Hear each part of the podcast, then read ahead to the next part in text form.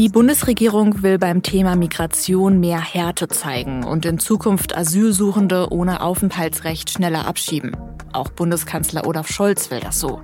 Mein Kollege Nikolaus Richter aus der SZ-Parlamentsredaktion sagt, Scholz' Ton in der Migrationsdebatte ist in den letzten Wochen deutlich schärfer geworden. Aber seine Haltung hat sich nicht verändert. Sie hören auf den Punkt, den Nachrichtenpodcast der Süddeutschen Zeitung. Ich bin Anmalin Hult. Schön, dass Sie dabei sind.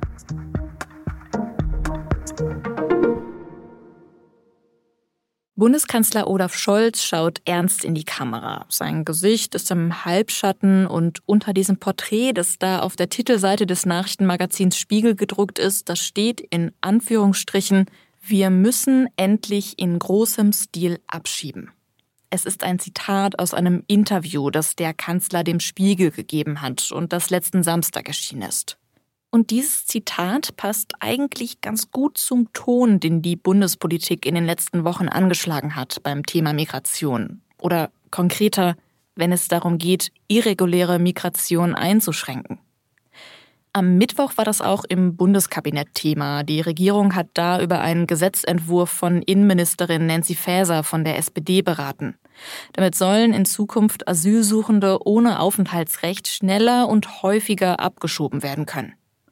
Das Kabinett hat das Gesetz dann auch beschlossen. Jetzt muss es noch durch den Bundestag. Und Nancy Faeser hat gesagt, sie sieht in dem Gesetz auch einen wichtigen Schritt im Kampf gegen Schleuser. Eines der großen Themen für die Begrenzung der irregulären Migration ist die maximale Bekämpfung der brutalen, rücksichtslosen und ähm, auch skrupellosen Schleuserkriminalität. Wir werden künftig Schleuser leichter ausweisen können. Zudem sorgen wir dafür, dass künftig auch die Schleusung von Kindern strafbar ist. Aber es gibt auch Kritik an diesem geplanten Gesetz. Von Asylverbänden zum Beispiel, die sagen, das Asylrecht werde ausgehöhlt. Und die Jugendorganisation der Grünen hat das Gesetz nach der Kabinettssitzung heute als menschenverachtend kritisiert. Hat sich der Ton der Bundesregierung beim Thema Migration verschärft? Und wie berechtigt ist die Kritik?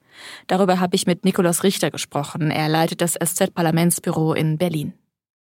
Nico, wenn man das Coverfoto mit Olaf Scholz sieht, da könnte man ja schon den Eindruck haben, der Bundeskanzler ist, was Abschiebungen betrifft, jetzt zum Hardliner geworden, oder? Dieser Eindruck täuscht ein bisschen, denn das ganze Zitat, das Scholz gesagt hat, lautet ein bisschen anders. Er hat gesagt, wir müssen endlich im großen Stil diejenigen abschieben, die kein Recht haben, in Deutschland zu bleiben. Und damit hat er klargemacht, dass er nicht Ausländer raus will, sondern dass er die Person rückführen möchte, wie es im bürokratischen Deutsch heißt, die kein Asylrecht hier bekommen haben nach den einschlägigen Verfahren. Du beobachtest den Kanzler jetzt ja auch schon länger, auch seine Politik. Wie konstant ist denn seine Haltung beim Thema Migration? Scholz hat, seit man denken kann, eine sehr klare Linie bei der Einwanderung. Und zwar bestand die immer aus zwei klaren Botschaften. Die eine ist, Deutschland ist ein offenes Land für Einwanderung. Deutschland braucht Einwanderer in die Sozialsysteme, in die, in die Jobs. Es werden Fachkräfte gebraucht, überall. Und er ist überzeugt, dass wir auch unseren Sozialstaat nur aufrechterhalten können, wenn viele Menschen aus dem Ausland kommen. Und der andere war schon immer bei ihm, wenn die Gerichte sagen, nein, hier gibt es keinen Anspruch auf Asyl, dann muss die Person auch gehen. Also er will damit immer auch so einer gewissen Argwohn vorbeugen, der sich ja generell gegen Einwanderung und Ausländer richtet. Und er sagt, nur wenn wir in diesem Punkt Klarheit schaffen und das Recht durchsetzen und die zurückschicken, die hier nicht bleiben dürfen, sorgen wir auch für eine Akzeptanz dieses Systems. Aber gerade jetzt die Union ist ja zuletzt auch mit vielen provokanten Aussagen zum Thema Migration aufgefallen. Also da gab es zum Beispiel Friedrich Merz, der sich geäußert hat, zuletzt auch Jens Spahn. Man hat schon so ein bisschen das Gefühl gehabt, jetzt auch mit dem Cover im Spiegel, dass sich der Kanzler da irgendwo auch ein bisschen von der Opposition treiben lässt, oder? Ich glaube, er hat spätestens nach den verlorenen Landtagswahlen in Bayern und Hessen erkannt, dass er bei dem Thema seinen Ton etwas verschärfen muss, einfach um in der Bevölkerung zu zeigen, wir nehmen das Thema ernst, wir wissen, dass das Thema viele Menschen umtreibt. Viele Deutsche machen sich tatsächlich Sorgen, dass zu viele Ausländer kommen, dass zu viele Asylsuchende kommen, äh, dass das System überfordert ist, dass es nicht genug Wohnungen, Arbeitsplätze, Kitaplätze gibt und dass der Staat deswegen was tun muss, um die Kontrolle zu behalten. Und ich glaube, diese Botschaft sendet Scholz jetzt etwas stärker, spätestens seit den Wahlen, um einfach zu zeigen, dass er die Sache in die Hand nimmt.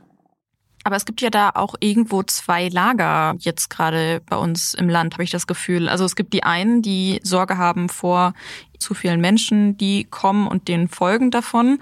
Und dann gibt es die Menschen, die Angst haben, dass die Rhetorik immer radikaler wird, dass da irgendwas ins Rutschen gerät. Also zum Beispiel hat Jens Spahn ja gesagt, man müsse irreguläre Migration notfalls auch mit Gewalt aufhalten. Was prägt denn da den Ton in der Asyldebatte?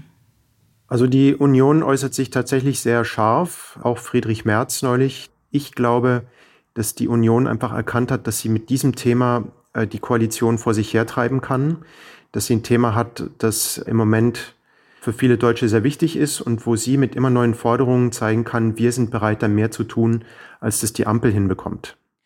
Aber es gibt ja auch ein ganz konkretes Beispiel aus der Politik der Ampel. Heute im Bundeskabinett wurde nämlich der Gesetzentwurf von Nancy Faeser zum Erleichtern von Abschiebungen besprochen. Wie viele Menschen würde denn dieses Gesetz betreffen? Gibt es da Zahlen?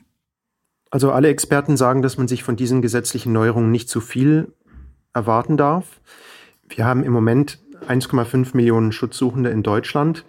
Davon sind schon mal 80 Prozent gar nicht abschiebbar, weil sie aus Kriegsländern stammen oder Diktaturen wie Syrien und Afghanistan. Also dahin kann man sie nicht zurückschicken.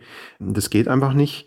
Es gibt 170.000 ausreisepflichtige Asylbewerber, die in allen Instanzen sozusagen ihre Verfahren verloren haben und die damit auch jetzt gehen müssten. Aber davon werden auch wieder viele geduldet, weil sie krank sind, weil sie Kinder haben, die von einem Schulabschluss stehen oder weil ihr Heimatland sich schlicht weigert, sie zurückzunehmen.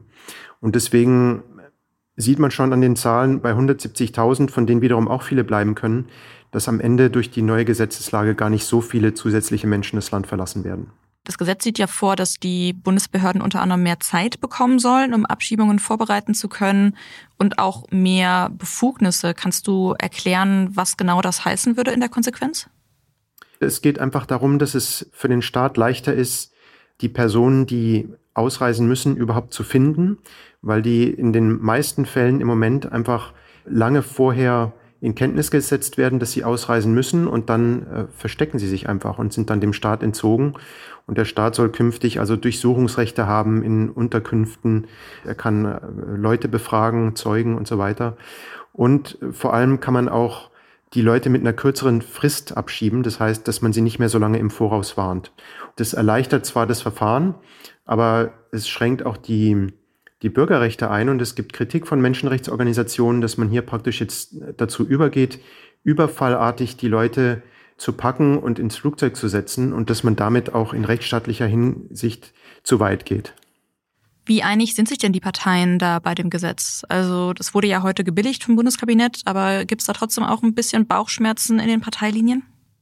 Also man kann es allein schon innerhalb der Ampelkoalition beobachten. Die FDP drängt schon seit längerer Zeit sehr stark darauf, die Regeln zu verschärfen. Da klingt sie oft fast wie die CDU. Die SPD hat sich, glaube ich, da auch bewegt in Richtung mehr Härte. Diejenigen, die sich am schwersten damit tun, sind die Grünen die sich natürlich immer auf ihre Grundeinstellung berufen, die Menschen da auch nicht aus dem Auge zu verlieren. Und für die Grünen, für Teile der Partei, das hat man auch jüngst beim Parteitag der Grünen Jugend gesehen, äh, gibt es großes Unbehagen mit dieser Entwicklung. Und es wird jetzt ein bisschen abgemildert dadurch. So versucht es zum Beispiel auch ähm, Minister Habeck, seiner Partei schmackhaft zu machen. Es gibt ein paar Regeln, die den Asylsuchenden entgegenkommen. Zum Beispiel sollen sie jetzt früher als bisher arbeiten dürfen. Und mit diesem Ansatz versuchen die Grünen sich ein bisschen mit dem Rest, mit den anderen Zumutungen zu versöhnen. Aber schwer fällt es ihnen trotzdem.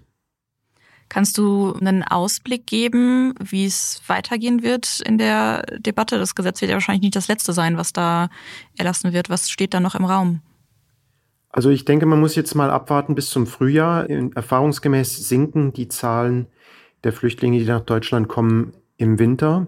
Und wenn jetzt im kommenden Frühjahr die Zahlen nicht mehr so stark zunehmen, also wenn man sehen könnte, dass durch die neuen Maßnahmen, dazu gehören ja auch zum Beispiel Grenzkontrollen, wenn also die Zahlen dann nicht deutlich hochgehen, dann könnte die Politik oder die Bundesregierung wahrscheinlich sagen, sie hat jetzt da schon Erfolg erzielt. Aber das wird eine Weile dauern, bis man das jetzt sehen kann. Danke dir, Nico, für das Gespräch und deine Einschätzung. Sehr gern. Danke euch.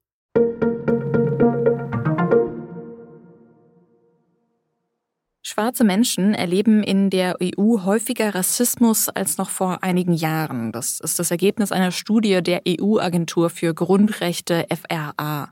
Tausende schwarze Menschen aus 13 EU-Ländern haben da mitgemacht bei der Befragung und etwa die Hälfte hat angegeben, in den letzten Jahren wegen ihrer Hautfarbe, ihrer Herkunft oder ihrer Religion benachteiligt worden zu sein. Das sind deutlich mehr als bei der letzten Umfrage vor sieben Jahren. Und besonders groß scheint das Problem in Deutschland zu sein, denn in keinem anderen Land haben so viele Befragte angegeben, dass sie Rassismus erlebt haben. Knapp danach, an zweiter Stelle, folgt dann Österreich. Mehrere Politiker fordern den Rücktritt des UN-Generalsekretärs Antonio Guterres. Der hat sich am Dienstag im Weltsicherheitsrat zur Situation in Nahost geäußert und dabei hat er den Angriff der Hamas auf Israel verurteilt. Aber er hat eben auch gesagt, dass der Angriff nicht in einem Vakuum stattgefunden habe. Und Guterres hat gesagt, dass der Angriff der Hamas eine, Zitat, kollektive Bestrafung des palästinensischen Volks nicht rechtfertige. Israels Außenminister hat daraufhin ein Treffen mit Guterres abgesagt und Israels UN-Botschafter hat Guterres Rücktritt gefordert. Die Bundesregierung hat dem UN-Generalsekretär in dem Streit mit Israel aber ihr Vertrauen ausgesprochen. Ich habe heute in der SZ-Kantine einen riesigen Berg Pasta gegessen, weil ich Nudeln eben ganz gerne mag, aber es hat auch gepasst, denn heute ist Welt Pastatag. Und ganz genau deshalb habe ich für Sie auch noch eine ganz praktische Leseempfehlung. Ein Koch hat zehn ganz normale Spaghetti-Packungen aus dem Supermarkt getestet und dann bewertet, welche die beste ist. Der Link zum SZ-Spaghetti-Test, den finden Sie in den Show Notes. Redaktionsschluss für Auf dem Punkt war 16 Uhr und vielen Dank an Jakob Anu, der diese Sendung produziert hat. Und Ihnen vielen Dank fürs Zuhören und bis morgen.